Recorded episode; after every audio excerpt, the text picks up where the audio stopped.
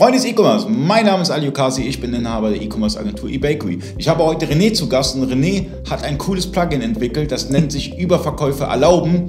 Ähm, in JTL heißt es Überverkaufen ermöglichen. Richtig. Nein, ähm, Überverkauf möglich. Überverkauf möglich, genau. Also ähm, das Szenario ist ja das, dass man ja Artikel hat, ähm, die man vielleicht gar nicht da hat oder nicht in ausreichender Menge da hat. Und dann gibt es ja in der Wavi, jeder kennt sie, wahrscheinlich die Option äh, Überverkäufe ermöglichen.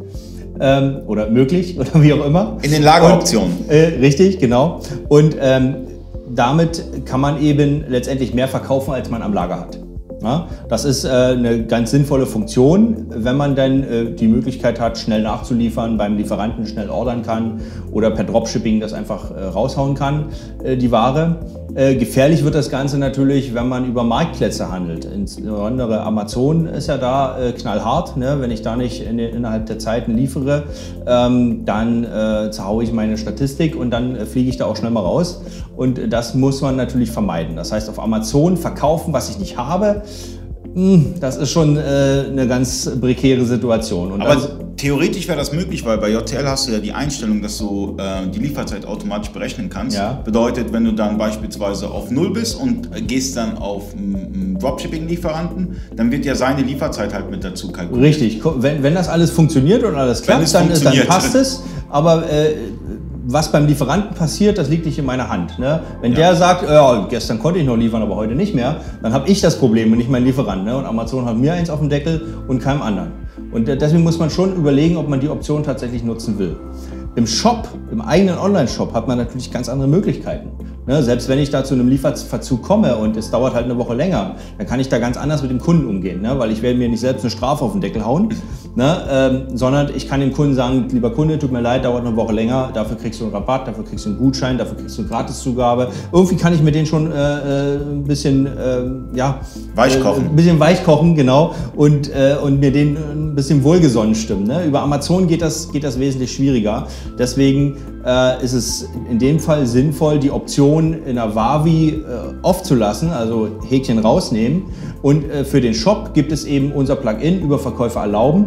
Das heißt, ich kann, ich kann auch genau bestimmen, für welche Artikel das natürlich gilt, wo ich sagen kann, okay, hier äh, erlaube ich diese Funktion eben dennoch, obwohl sie in der Wavi eben abgeschaltet ist. Ne? Letztendlich macht das Plugin nichts anderes, als diesen Zustand simulieren, dass eben der Haken in der Wavi drin wäre.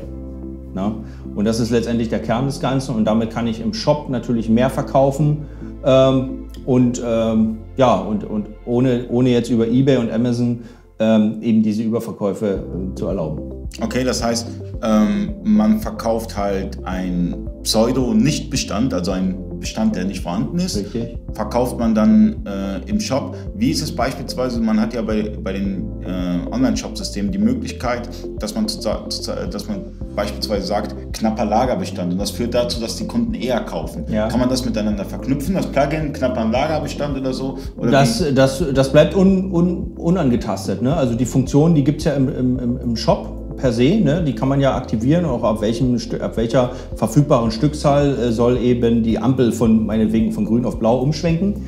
Ne? Das äh, bleibt davon unberührt. Ne? Das Plugin schaltet sich nur dann ein, wenn der Bestand eben null ist oder unter null ist, weil vielleicht in der Wavi schon Reservierungen vorliegen, vorliegen oder so.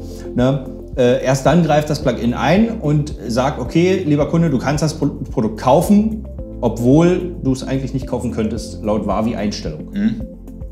Die anderen an, äh, ähm, Einstellungen im Shop bleiben letztendlich davon unberührt. Ne? Auch ob ich einen Artikel ähm, anzeige im Shop oder nicht, auch das bleibt äh, unberührt. Mhm.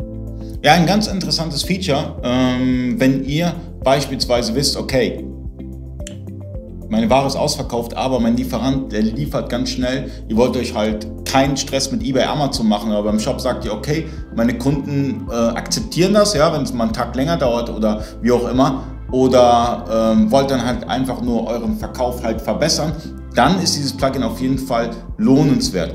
Aber immer aufpassen, wenn ihr solche Plugins nutzt, dass, ähm, dass ihr klar definiert, dass es nicht für die Marktplätze dann gilt, weil bei den Marktplätzen hätte man Stress, beim Shop eher nicht.